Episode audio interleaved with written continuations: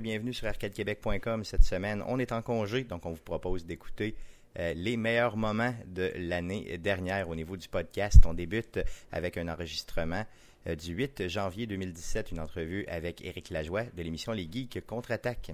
Passant l'entrevue euh, de la semaine, euh, on a euh, Éric Lajoie, bien sûr, animateur, yes, animateur de l'émission Les Geeks Contre-Attaque avec nous aujourd'hui. Je veux t'interroger aujourd'hui, mais en deux Oui. volets.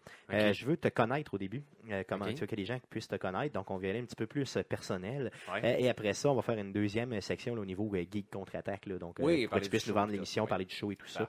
Euh, je veux savoir, euh, bon, tu nous as parlé tantôt, tu étais gamer PC. Je veux savoir, tu es quel type de gamer? Comment tu te définis en tant que gamer? Je suis récemment un gamer PC. J'ai encore et toujours des consoles. Et j'ai été principalement un, un gamer de console depuis très jeune. Ok, ok, ok. Euh, j'ai commencé à gamer. La première fois que j'ai touché une console, c'était un Atari. Ça devait être en 82, 83. ok, donc ça trahit ton 4-5 âge un peu. Ça trahit mon âge un petit peu.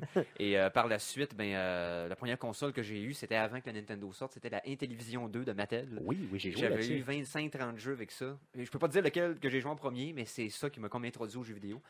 Par la suite, ben, j'ai vu du monde amener au dépanneur la première console de Nintendo qu'on a vu live, nous montrer le démon de Mario. On n'avait jamais vu des graphiques couleurs qui bougeaient tout en même temps. C'était extraordinaire. Donc, tu as vécu la vibe NES là, dans les années 80. Oui, les, premiers side-scrollers, les premiers RPG, les premiers jeux de sport, tout, j'ai tout.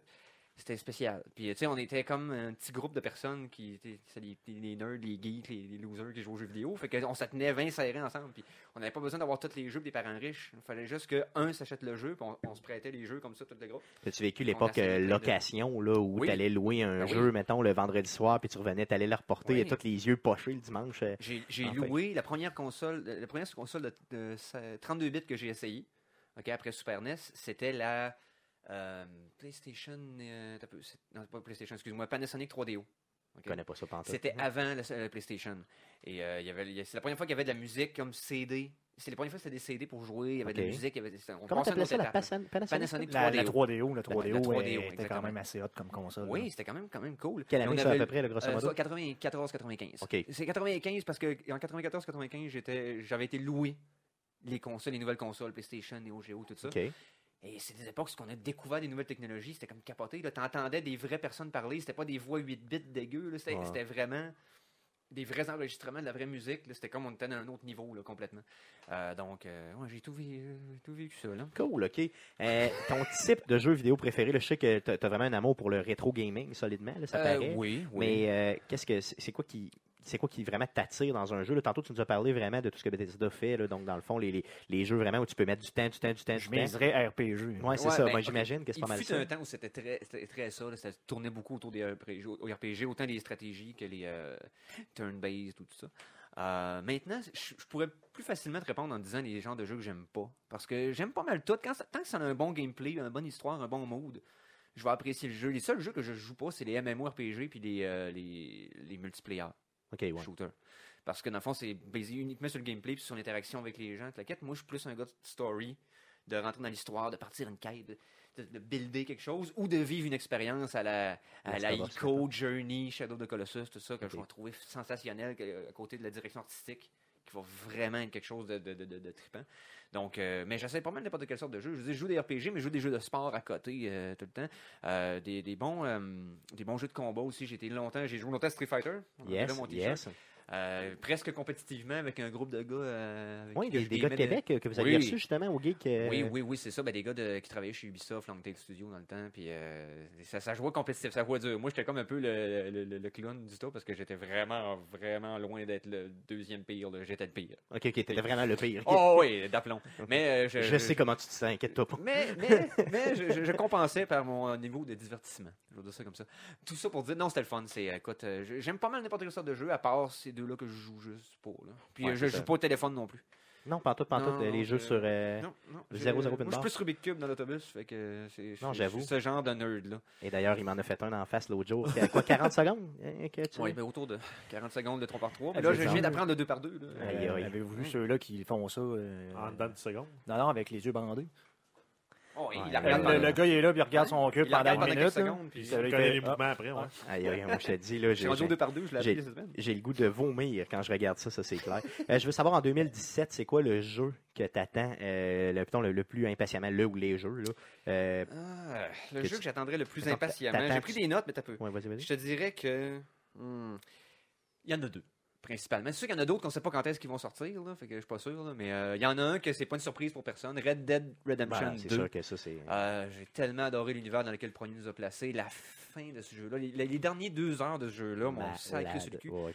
Donc, de savoir que le 2 sort cette année, on sait pas quand, mais c'est annoncé pour cette année, donc on se croise les doigts. Je pense que ça va être plus en euh, juin, juin, juillet. ouais, ben autour de là. Non, Et l'autre jeu, moi, c'est comme une série de jeux que j'ai suivi depuis le PlayStation 1. Euh, la série Ace Combat. Et là, il sort le Oh Ace yeah. Combat 7. On retourne dans la mythologie des premiers jeux. On arrête d'essayer d'être réaliste puis met ça dans, dans- dans- dans- dans- dans- dans l'univers réel. Puis on retourne dans Strange Real, qui est leur univers créé qu'ils avaient fait à l'époque. Euh, ça va être avec le VR aussi, mais tu sais, je vais jouer standard pareil. Je sais pas si je vais m'acheter du VR juste pour ça, mais j'étais un gros fan de la série Ace Combat. Jeu de simulation de jet. Yes, c'est Euh, vraiment le fun. Puis euh, d'ailleurs, c'est une des séries de jeux qui, même si les jeux sont vieux, ça drop jamais de prix ou à peu près. Là. Non, parce Euh, que ceux qui trippent, trippent solide. Puis il y avait un côté vraiment cinématique au jeu, les cutscenes, l'histoire, la façon qu'il arrivait des événements vraiment dramatiques à l'intérieur. C'est Les, les- Japonais sont pas pris là-dedans. là, de- oui, non, ça flash. le genre de prendre de quoi de bain comme typique, de chauffer un jet d'un point A point B, de tuer trois, mais de- d'ajouter un élément extraordinaire là-dedans de- d'animation. De, Ça tombe dans Streamer un jour d'ailleurs, euh, ce serait le fun de le faire ensemble ici. euh, Oui, J'aimerais vraiment ça. le fun. euh, j'ai- jeu d'avion, j'avais même jamais pensé à ça, mais Mm. oui, C'est un des jeux que je suis. Donc, j'ai hâte de voir ce que ça va donner cette année. Je suis très, très anxieux. Cool. Mais il y, en a- y en a plein d'autres, Ouais, évidemment. Mais ces deux-là en particulier, c'est les deux que j'attends le plus. Cool, cool, je suis content. OK, cool. Euh, je veux qu'on parle des Geeks contre-attaque. Donc, une émission, comme on l'a dit, euh, dans le fond, sur les ondes de CKRL euh, 89.1. Euh, c'est le samedi à 15h. Je veux savoir depuis quand ça roule, votre show? Ça roule depuis le 7 juin 2012. OK. C'était notre première émission officiellement euh, à CKRL et ça n'a pas arrêté depuis. Euh, on, était, on était initialement un projet d'été. OK. On était renouvelé pour la saison régulière et on était renouvelé ainsi de suite jusqu'à ce qu'on devienne des. euh, fa- faire partie des meubles. Je veux savoir, là, c'est quoi les démarches, justement, pour euh, s'inscrire à une radio communautaire comme ça? Puis, euh, comment vous arrivez avec un projet? Est-ce que vous avez fait une émission, je dirais une fausse émission que vous avez pr- présentée? Comment, Non, comment c'est ça fonctionne? C'est plus simple que ça. C'est que, étant donné que c'est une radio communautaire, il donne vraiment la chance à tout le monde de faire de la radio, y compris ceux qui n'ont pas d'expérience, pour en acquérir. Donc, à partir de là, euh, moi, par exemple, j'avais commencé à faire de la radio CKRL en remplacement parce qu'il y avait une émission qui avait besoin d'animateurs pour une émission qui est déjà faite. Mais il y avait besoin de remplacement, puis moi, je connaissais quelqu'un qui était là. Fait que si tu veux venir remplacer de temps à autre, je l'ai fait, ils m'ont appris. Mais j'ai passé pour le processus standard pour les émissions. C'est-à-dire qu'à chaque fin de session, c'est-à-dire que la session d'automne-hiver et la session d'été, ils font un genre de recrutement pour les nouvelles émissions qu'il va y avoir. Donc, Ok. du monde qui ne peuvent plus faire d'émissions s'en vont, laisse des cases libres dans la, dans la grille horaire. Et là, tu proposes un projet. Ton nom, quel genre de musique va y jouer si c'est de la musique, si c'est un magazine, de quel sujet on va parler. Et si c'est un sujet qu'ils n'ont pas dans leur euh, grille horaire, c'est quelque chose qui serait nouveau, qui apporterait de quoi de, de, de- de- une autre variété à, à la programmation qu'ils ont déjà. À partir de là, ils peuvent vous donner un try. Puis, euh, il y a pas, vous n'avez pas besoin d'avoir de background. pas- ils vont offrir la formation. OK, il offre une formation. Il offre en une plus, formation au départ avec euh, comment faire la technique, comment. euh, si vous allez avoir des gens de Corel vont faire le plaisir d'aller vous donner un coup de main pour au début. Puis comment ça a commencé, Euh, vous autres, je veux dire, en autres? tant que tel, là, c'est quoi de l'idée venue de où, c'était autres, qui? Moi et Simon Boucher, là, deux, Oui, Simon. oui. oui, Simon, les deux fondateurs avec Mikey. Donc, moi et Simon, ça faisait des, déjà des. Ça fait, ça fait presque 10 ans qu'on se connaît. Et il était un temps où on était dans un bar à boire de la bière et à se dire. À, à caresser le projet de faire une émission de radio il- dé- débile. De, quoi, de, de quoi qui fait avec notre humour. ça. Puis moi, j'avais fait de la radio dans- quand j'étais plus jeune à l'école à Trois-Rivières dans le temps. Tout ça. Et. euh, on a pensé, on a comme brainstormé là-dessus pendant peut-être six mois. Puis à un moment donné, on a, pris- on a pris vraiment une soirée, on s'est dit, il faut trouver un concept d'émission. Parce qu'on voyait la fenêtre s'en venir pour faire une, euh, faire une offre de projet. On a pensé à plein de concepts capotés, avec plein de préparations, le sketch d'affaires, le kit. Puis finalement, on s'est dit, avec nos jobs respectifs, tout ça, si on met beaucoup de préparation, on risque de se, se fatiguer de ça, s'épuiser de ça, puis peut-être euh, dropper à balle à, à certains moments. Alors que quand on passe une discussion de geek, on n'arrête pas. Ouais, c'est ça, c'est C'est- naturel dans c'est- votre vie de tous C'est les jours. naturel, ça, ça- ça part. On peut parler d'un petit sujet qui était supposé prendre 30 secondes, qui en prend comme, et on peut en parler une demi-heure. Donc, on s'est dit, on va parler de ça. Il n'y a pas d'émission, il n'y a pas de magazine geek sur les ondes de CKRL au moment où on a fait notre, notre, euh, notre proposition. Euh, la seule émission qui roulait à cette époque-là, c'était Puissance Maximale. Oui, Maximal qui était là, à ouais. Qui était à ouais.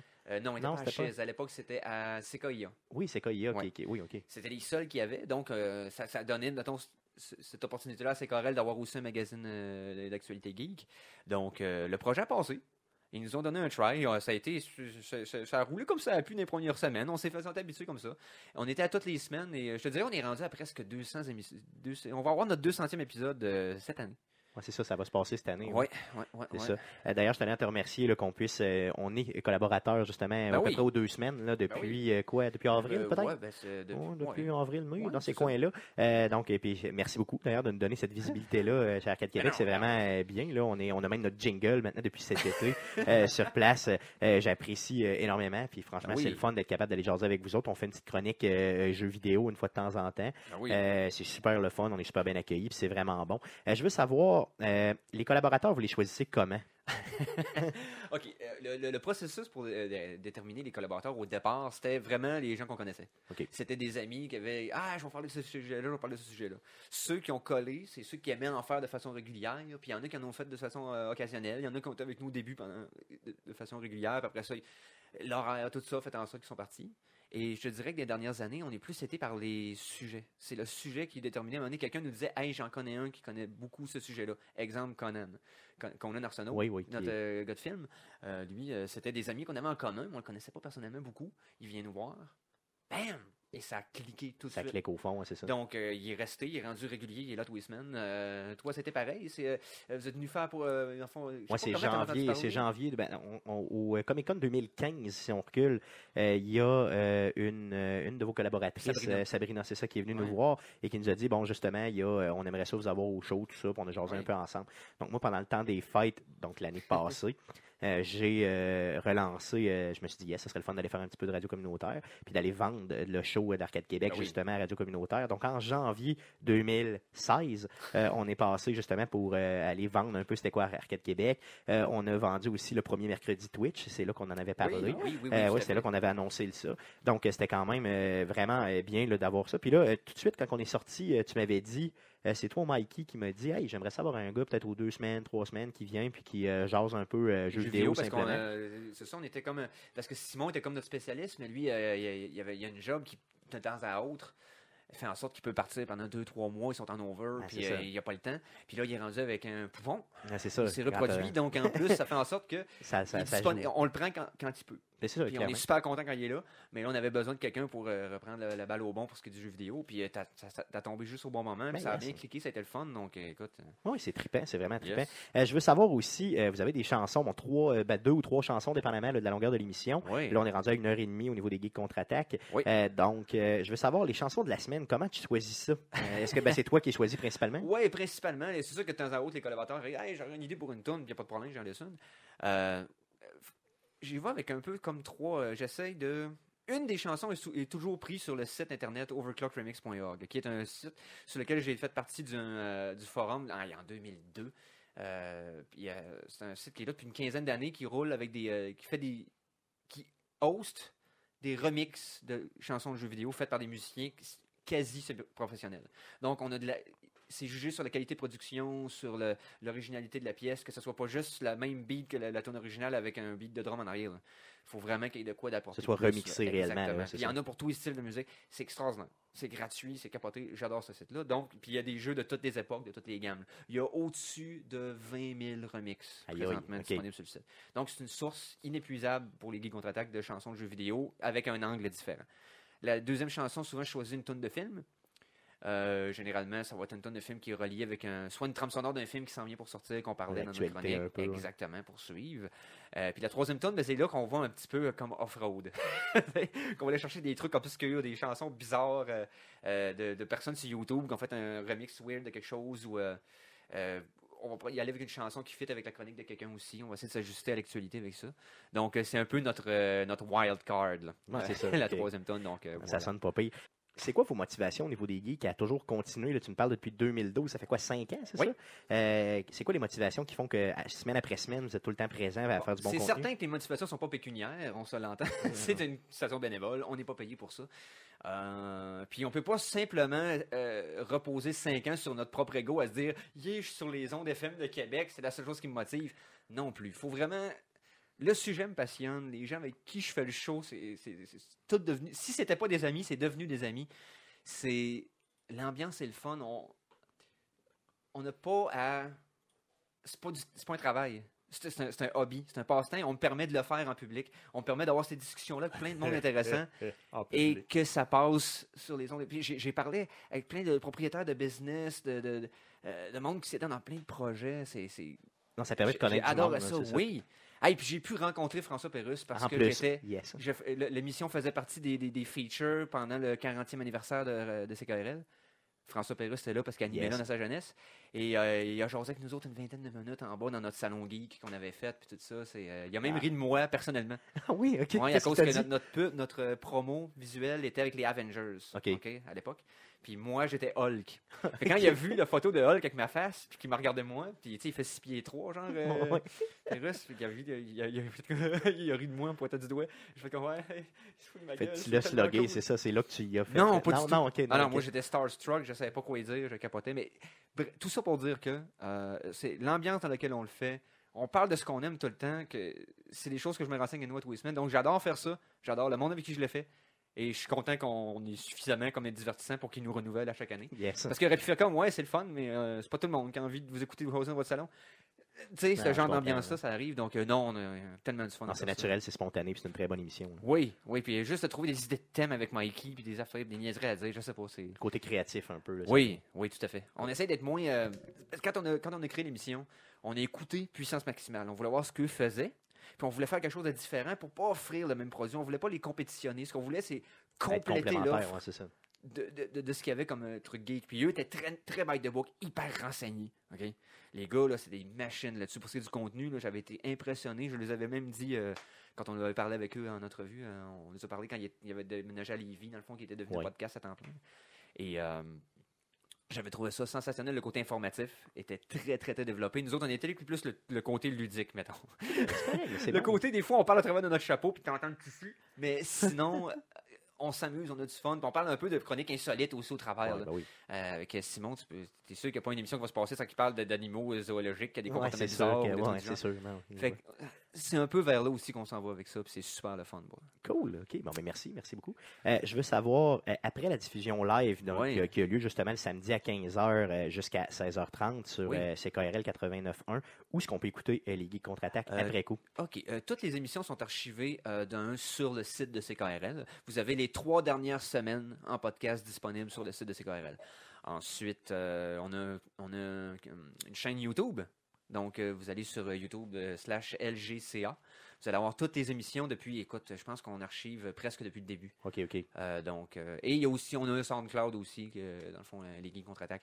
euh, sur Directement sur SoundCloud. soundcloud.com. Pour le temps qu'il reste avec que, Ouais, c'est ça, on sait suivent jamais, ouais, c'est ça. Ouais, SoundCloud est comme un genre, est comme un terrain glissant là, depuis quelques mois, là, donc on ne sait pas si ça va fermer ou pas, là, mais le- la, la chaîne YouTube est une bonne ressource. On a tout- tout- toutes nos émissions là-dessus. Cool. Moi, je l'écoute euh, beaucoup sur SoundCloud quand je peux pas y participer. là, C'est là que je l'écoute. euh, c'est le podcast là, tu sais, euh, pendant la semaine qui s'en vient. Exactement. Euh, cool. Ben, merci beaucoup. Euh, merci euh, pour euh, d'être passé. Puis tu restes avec nous autres jusqu'à la fin du podcast aujourd'hui. Ouais, c'est mon livre. Cool. Yes. On continue avec un sujet, euh, le sujet du podcast numéro 89, enregistré le 29 janvier 2017. On parle de nos jeux d'horreur préférés. Bonne écoute.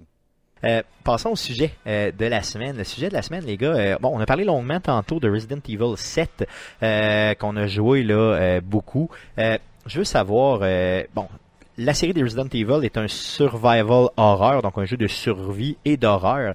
Je veux savoir, c'est quoi vos survival horror préférés que vous avez joué dans votre vie? Premièrement, est-ce que vous aimez les les survival horror Est-ce que Tu me regardes, là? Ouais. tu me regardes avec euh, des yeux tueurs, là, parce que. euh, Ben, je sais que t'aimes pas les jeux de zombies, fait que donc, les non, jeux de zombies, pardon. Non, j'aime pas ça. Non, les non. yeux de zombies, les jeux de zombies. Donc, je veux savoir, toi, t'aimes pas ça, vraiment Moi, j'aime pas ça. C'est ça. Mais il n'y a pas que les zombies, là, tu sais, il y a quand même plus large. J'en ai nommé une coupe, euh, je vais être capable de vous les dire. Toi, Jeff, de ton côté, t'aimes ça? Ça dépend lesquels. Je suis très sélectif. là. Les survival horror, souvent, ça, tombe- ça devient rapidement kitsch. Mais très, très kitsch, ouais, c'est vrai, t'as raison. C'est trop, comme, trop exagéré. là. Ça fait euh, quasiment là, euh, comme les, euh, les films d'horreur parodies. Ouais, mais clairement, c'est ça. Puis il y en a des bouts, même dans le Resident Evil 7, qui sont assez euh, bizarres. Je vais pas faire de spoiler, là, je t'en parlerai offline tantôt, là.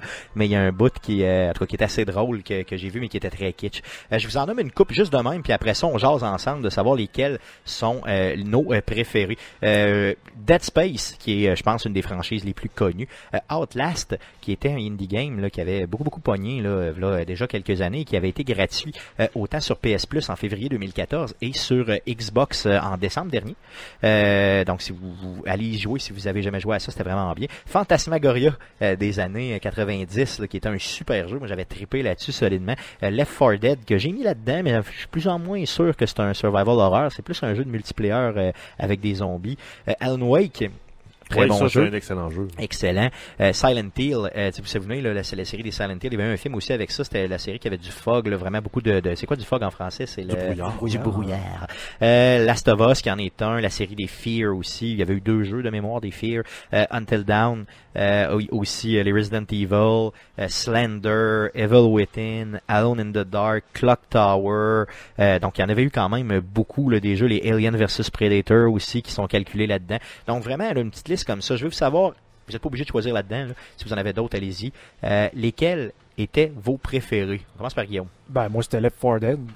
L'original, j'ai pas joué aux deux, mais je parle d'original parce que justement, c'était original. Le fait de pouvoir jouer euh, le, le, boss ou le méchant, dans le fond, puis de, de te faire courir après par tes chums. Euh, moi, j'avais pas parce, pas parce que ça fait peur, moi, c'était juste le concept euh, de ce genre de jeu-là. là, Ben, les, euh, les j'avais multiplayer euh, asymétriques, là, comme ils ont essayé de, de, de mousser, entre autres, avec le jeu là, qui, a, qui a planté, l'autre jouait un gros monstre. Bon, c'était. Evolve, c'est ça? Ouais, Ouais, exact. c'est ça. Euh, c'est vrai que le côté horreur était peut-être moins présent, mais il était quand même là. là. Je veux dire, c'était quand même un monstre, un monde, pardon, post-apocalyptique c'était avec des avec des crapauds. C'est ça, c'est ça. Par contre, il y avait une dimension justement là, un peu plus euh, dans le fond multiplayer ou en tout cas teamwork. Là. Ben, c'était nouveau, là. Non, c'est clair que c'était bon. Le deuxième d'ailleurs, tu devrais l'essayer. Si tu as aimé le premier, tu serais prêt sur le deuxième. Ouais, je pense qu'il est mais encore mieux. graphiquement, je pense qu'il a, il a très mal vieilli. Moi, il a mal vieilli un peu, hein, moi c'est clair. Mais euh, je serais quand même partant de l'essayer en multi euh, avec toi. Euh, je serais prêt. euh, Avec on- toi. avec toi, euh, qu'on puisse jouer tout le monde ensemble. Euh, ça serait quand même trippant. Euh, ça, vraiment, vraiment sûr. À part de ça, t'en avais-tu d'autres qui te viennent en tête? J'en aurais un lien qu'un autre qui me vient en tête, puis c'est parce que c'est le dernier que tu as nommé, c'est Alien versus Predator. Si on le rentre dedans, là, euh, puis encore une fois, pas parce que c'est le genre de jeu qui est attirant, parce qu'il fait peur, moi c'était parce que je pouvais jouer enfin un prédateur. ok, ok. Et de changer de la caméra. Je me souviens que tu pouvais peser sur le piton Oui, puis changer, puis vraiment tu te prends. Puis moi, écoute, Prédateur avec Arnold Schwarzenegger, c'est un de mes films Fétiche. fétiches. Préféré. Et là, de pouvoir jouer le, Ah. gueule de porte-bonheur. de porte-bonheur. Ah, c'était vraiment, la traduction était vraiment de ch- à chier. de Contact! L'autre qui part avec sa cracheuse qui arrache la, la jungle. Donc, euh, de, de pouvoir justement jouer le prédateur, de, de devenir invisible dans le fond, puis après ça, de voir euh, euh, de façon dans le- une caméra infrarouge là, son Où tu voyais les espèces, l'espèce de triangle là, qui se formait sur certains quand tu ciblais les ennemis. Là, je me souviens de ça. Jouais. Tu pouvais grimper ses murs si tu jouais l'alien. là, puis des- des- Ouais, puis il y avait une vision bizarre aussi, Ouais, l'alien. ouais, le- c'est comme tout est tiré là, avec l'alien. C'était le- l'effet de, de, de field, of, euh, field of view là, qui était changé sur la caméra. puis Ouais. que, euh, ça donnait mal au cœur. Ah, ça donnait mal au cœur solide. Mais c'était vraiment un très bon jeu, t'as raison. Puis euh, ça, j'ai trippé, mais encore une fois, c'était beaucoup plus. Oui, c'était horreur, clairement, mais c'était beaucoup plus. euh, ce qui m'attirait dans le jeu-là, c'était beaucoup plus d'être capable de jouer d'autres types de personnages que le soldat, là, euh, comme justement le Predator. Mais moi, je, jouais tout le temps l'Alien. Il était, il était faible, l'Alien. Il était pas résistant, mais euh, il était tellement rapide, là, il torchait tout le monde. D'ailleurs, je me souviens que je torchais mon frère solidement. C'est un des Ouais. seuls jeux d'ailleurs que je le torchais. avec Moi, je, me souviens d'une map euh, que nous autres, il fallait que tu survives des vagues d'aliens, tu jouais les Marines.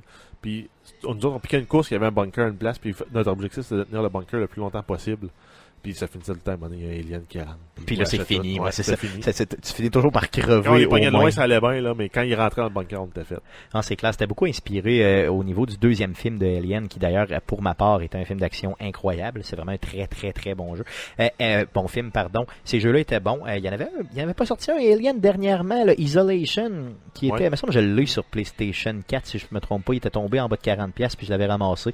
C'était un jeu dans lequel, justement, c'était du survival horror, toujours dans le, dans le, le le monde de Alien, mais ça c'était vraiment survival horror. Là, tu sais, t'avais- fallait vraiment que tu te caches et tout ça.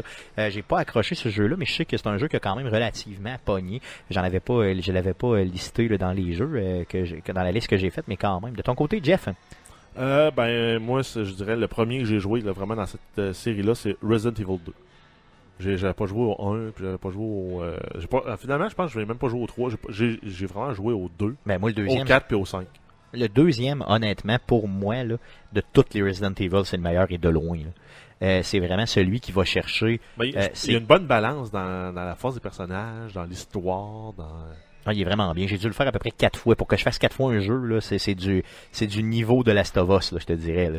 Euh, il est vraiment très très bon. Je sais pas encore une fois comment ça a vieilli. Là. J'ai essayé de jouer au premier l'autre jour remasterisé. Ouais, là. aussi. Puis Puis, euh, j'ai pas été capable. j'ai joué 15 minutes. Ben, le problème, c'est que euh, quand tu quand tu jouais, tu pouvais pas, t'avais pas le contrôle de la caméra. C'est ça, c'est ça qui maintenant est inacceptable aujourd'hui. Puis dans le deuxième, c'était comme ça aussi. Hein. Ouais. Tu pouvais pas, Ouais, c'est dans ça. le troisième aussi. Dans le troisième aussi, moi je me souvenais pas. C'est le quatrième, le premier qui est tombé en mode un peu plus. euh, ben, c'était en third person. Puis c'était, euh, moi, je l'avais joué à l'époque sur la Wii. Oui, ok, je me souviens. Euh, ouais. fait que ça allait bien pour viser là, avec la, la manette, la Wii, là, quand même. Ouais, c'est vrai, j'avoue, C'était probablement le jeu, je trouve, qui l'utilisait le mieux, les- la fonctionnalité de la Wii. T'avançais avec le joystick, puis, puis il était quand même intéressant. Il était plus très horreur à ce moment-là dans le quatrième, mais. Euh, Non, il était bon. Moi, je l'ai bien aimé. plus action horror que C'est après ça que Resident Evil l'a échappé. Là, Ouais, peu, ben là. avec le 5 puis le 6, là, ça, ça a été le- la- une déconfiture totale. Là. Justement, comme on disait dans le début du podcast, ils sont bien rattrapés avec le, le 7e. Oui, en faisant un type de jeu. Tu sais, ils ont recentré ça sur l'horreur, puis c'est ça qu'il fallait qu'ils fassent, qu'ils lâchent l'action un peu, puis qu'ils nous dompent ça euh, dans l'horreur Ouais, c'est- d'ailleurs. c'est rendu plus l'ambiance, puis là, il faut que tu te sortir du trouble sans. euh, en gardant tes, tes, tes, tes sous-vêtements propres. Ouais, c'est ça, puis c'est ça que j'ai trouvé difficile surtout. Puis là, je vais faire un petit petit spoiler, un léger spoiler dans la première demi-heure du jeu, si vous êtes assez rapide. Euh, tu sais, il y a quelqu'un qui t'arrive avec une scie mécanique en pleine gueule puis qui te coupe un bras. Tu sais, je veux dire, c'est, c'est, je te le dis là, sans joke là, mon sphincter a failli comme se laisser aller. Ah, mais moi, la fin, quand, quand, euh, parce que après ça, plus tard, tu te rebats contre cette personne-là, puis quand tu perds, ben, tu, tu te fais rentrer à Chainsaw d'un trip, puis ça te remonte jusque dans Ah, la tête. tabarnak, c'est dégueulasse. à te faire en deux. Ah, c'est Vu en first épouvantable. person, c'est vraiment. C'est très hot. Ah oui, elle me l'a fait. Ben oui, elle me l'a fait. Elle me l'a fait. Oui, oui, je me souviens. Euh, cette personne-là. Donc, ah oui, c'est, non, il y a des bonnes twists. Honnêtement, c'est vraiment horreur. Euh, à part Resident Evil. Euh, Alan Wake, c'est c'est- vraiment, là, ça me fait penser au film de, un peu style Stephen King, là, c'est, c'était ça. film d'ailleurs, d'horreur style années 90, il y writer, puis, il aurait pu l'appeler Stephen King. Là. Ah C'était ouais. vraiment un prétexte. Là. C'est, c'est, c'est, ouais, mais c'est vraiment, vraiment très bon, là. Puis là-dedans, justement, tu te bats contre les ombres, mais les ombres, c'est pas défini comme étant quoi, puis ils viennent comme, tu sais même pas de où, mais tu peux les battre avec une lampe de poche, puis t'as le mode, le mode turbo sur ta, lampe de poche pour les tuer, là. Ouais, tu peux utiliser des flares Puis aussi. après ça, tu peux prendre tes guns, des flares, tout, tout, tout tourne autour de la lumière puis de la noirceur.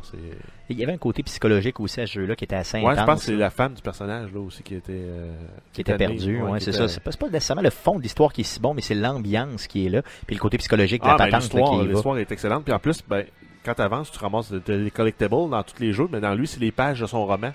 Puis tu peux les lire, puis ben, en fait, tu peux te les faire narrer, puis les lire, puis ils sont vraiment, vraiment intéressants. Je me souviens qu'il était comme un peu épisodique aussi. C'était pas un épisodique au sens pur Ben, là, qui des est sorti. ouais. Mais il y avait des chapitres. Comme un livre. C'est ça. Puis quand t'arrivais, euh, ben, comme une série télé aussi, quand t'arrivais au bout d'un chapitre, tu sais, il y avait comme un rebondissement. Et là, il y avait un générique qui partait pour comme te, te faire la rétrospective de tout ce qui venait de se passer. Euh, et là, tu recommençais. Ça, c'était vraiment hot. Là. Il est disponible en rétrocompatibilité euh, sur Xbox Tu One. sais, en Ouais. plus, oui, bon, tant mieux, aller chercher ça. Euh, vraiment, c'est un des meilleurs que j'ai joué moi aussi de mon côté. T'en as d'autres? Non, c'est pas mal ça. Moi, c'est ça Sinon, que je ben, il y a Dead Space 1, là, mais... Oh, Dead Space, Dead Space. Moi, Dead Space, celui qui m'a fait le plus peur, c'est le troisième. Puis je sais pas pourquoi, Ça me honnêtement, fait- il est pas si épeurant, le Mais, troisième. euh, moi, quand j'ai commencé Dead Space, je me suis dit, hey, c'est vraiment le film Event Horizon. Oh, clairement. Oh, oui, c'est vraiment Un ça. vaisseau possédé par le démon, puis euh, Oh, oui. survie, man. Oh oui, non, c'est ça, puis c'était tough. Euh, D'ailleurs, faut que tu démembres les ennemis euh, au lieu de juste leur tirer dessus. faut que tu démembres. Ça, c'est quelque chose de merveilleux à faire. Le troisième était le fun. Euh, je te dirais que le premier, c'est vraiment le meilleur. Le deuxième, j'ai moins aimé, mais le troisième, j'ai vraiment pas dormi pendant certaines nuits. Là, là je sais pas le jeu le plus épeurant, par contre, que j'ai fait. Le jeu le plus épeurant de tout ce que j'ai fait, de toute, de toute, toute, toute, ma vie, puis je vous en ai déjà parlé, c'était Outlast. Euh, c'est le jeu qui m'a le plus comme secoué. Euh, c'est un, ça fait beaucoup beaucoup penser à Resident Evil 7, mais malgré que c'est sorti bien avant. Euh, je crois d'ailleurs que j'ai la prétention de dire que Resident, Evil 7 s'est inspiré beaucoup de Outlast. T'es un personnage non guerrier. Euh, t'es vraiment bon. C'est sûr que là dans Outlast tu peux pas te battre pantoute. Faut vraiment juste que t'évites les ennemis. Ça c'est le, côté un peu tannant. Mais euh, ce jeu-là est incroyable. Il était, comme je vous le rappelle, gratuit sur le PS Plus et sur Xbox. Euh, il a pas si longtemps. Donc euh, si vous les avez ramassés, puis vous des fois on les download mais on les joue pas, jouez-le, ça vaut vraiment la peine. Et je ne peux pas passer à côté de Last of Us, bien sûr. Donc euh, jouer à ces jeux-là, euh, c'est vraiment ouais, bien. mais c'est pas un vrai survival horror. Ah oui, c'est plus un clairement action horror. euh, il y, a, il y a beaucoup d'actions, effectivement, t'as raison, oui. Mais ça dépend comment tu le joues. Si tu décides de, de vraiment la jouer euh, stealth puis de contourner les Ouais, mais ennemis ça et reste tout une forme d'action. là. euh, quand tu le joues à dur, là, je te garantis que c'est plus un survival Ouais. horreur qu'un qu'un action. Si tu le joues à easy, Quand tu le joues puis que t'es dur, t'as dit? non, non, c'est ça, non. Quand tu le joues à difficile, euh, plus tu montes le niveau de difficulté, plus ça devient un survival horreur, clairement.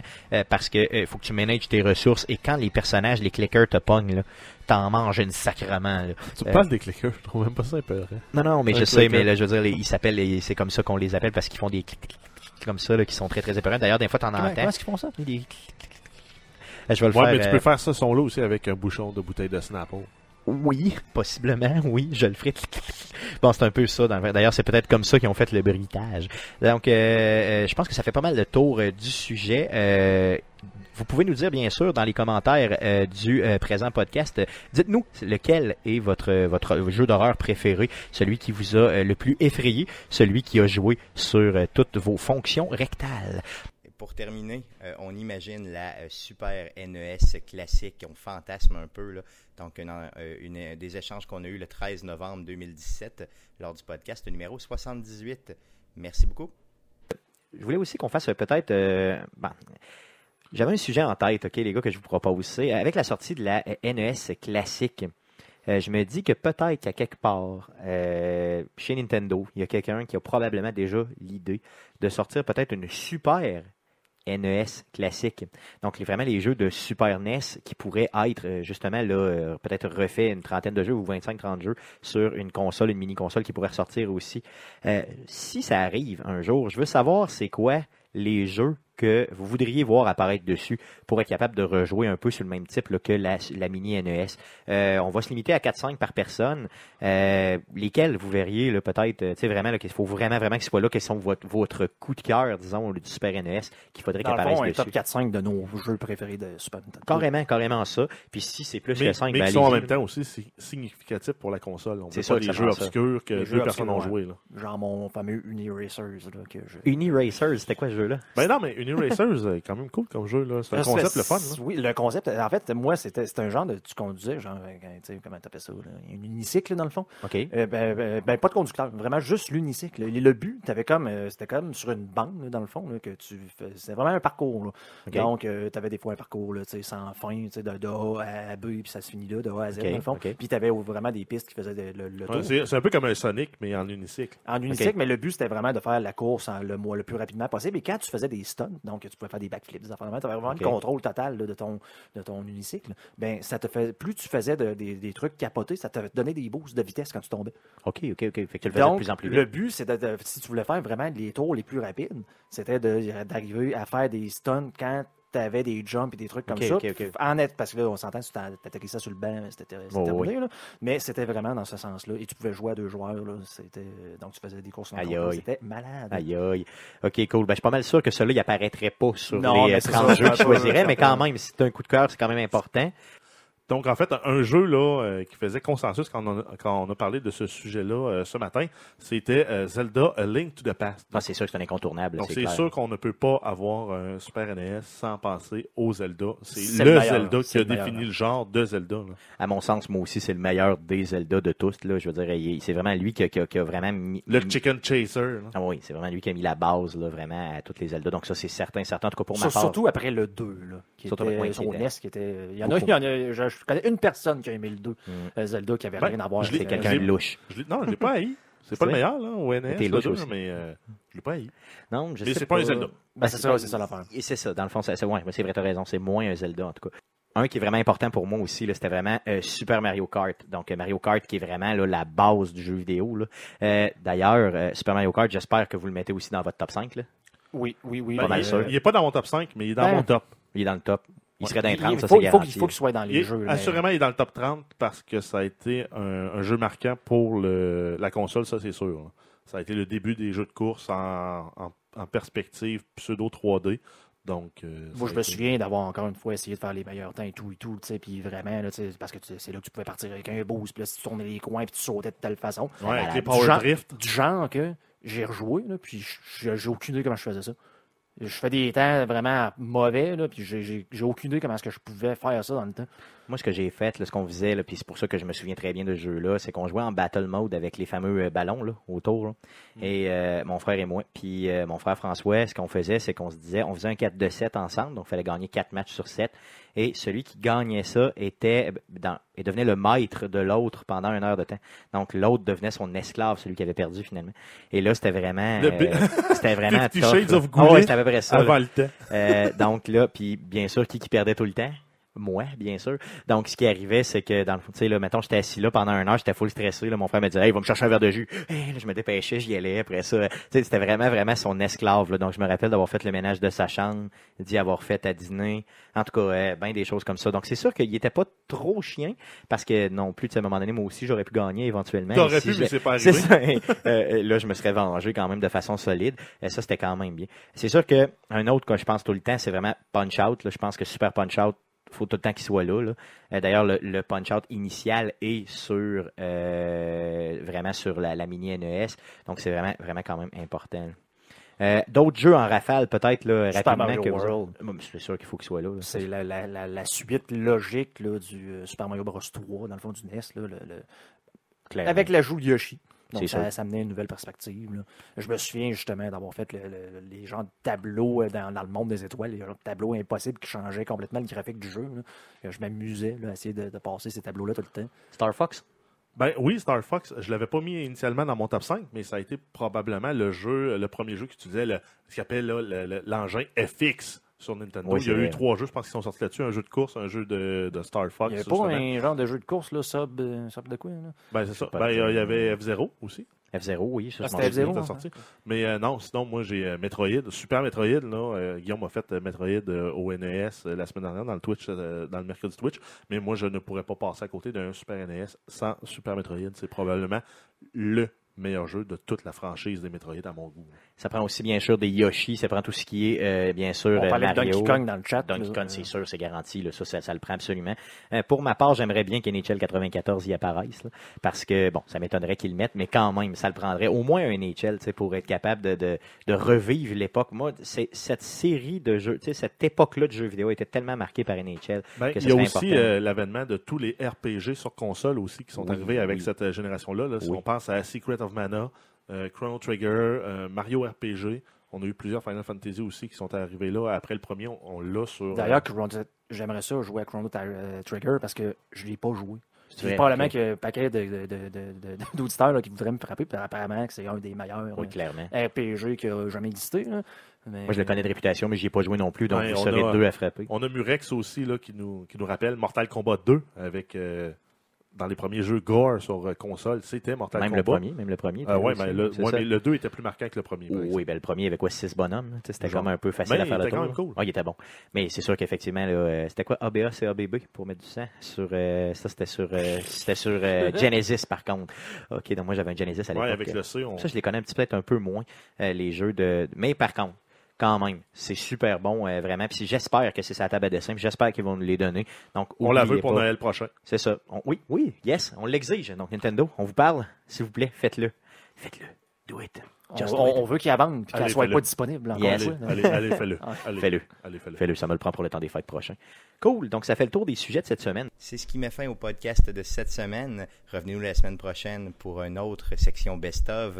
Sinon, euh, le prochain podcast, le podcast numéro 110, sera enregistré le 8 juillet 2017 à partir de midi. Soyez des nôtres sur twitch.tv slash arcadeqc.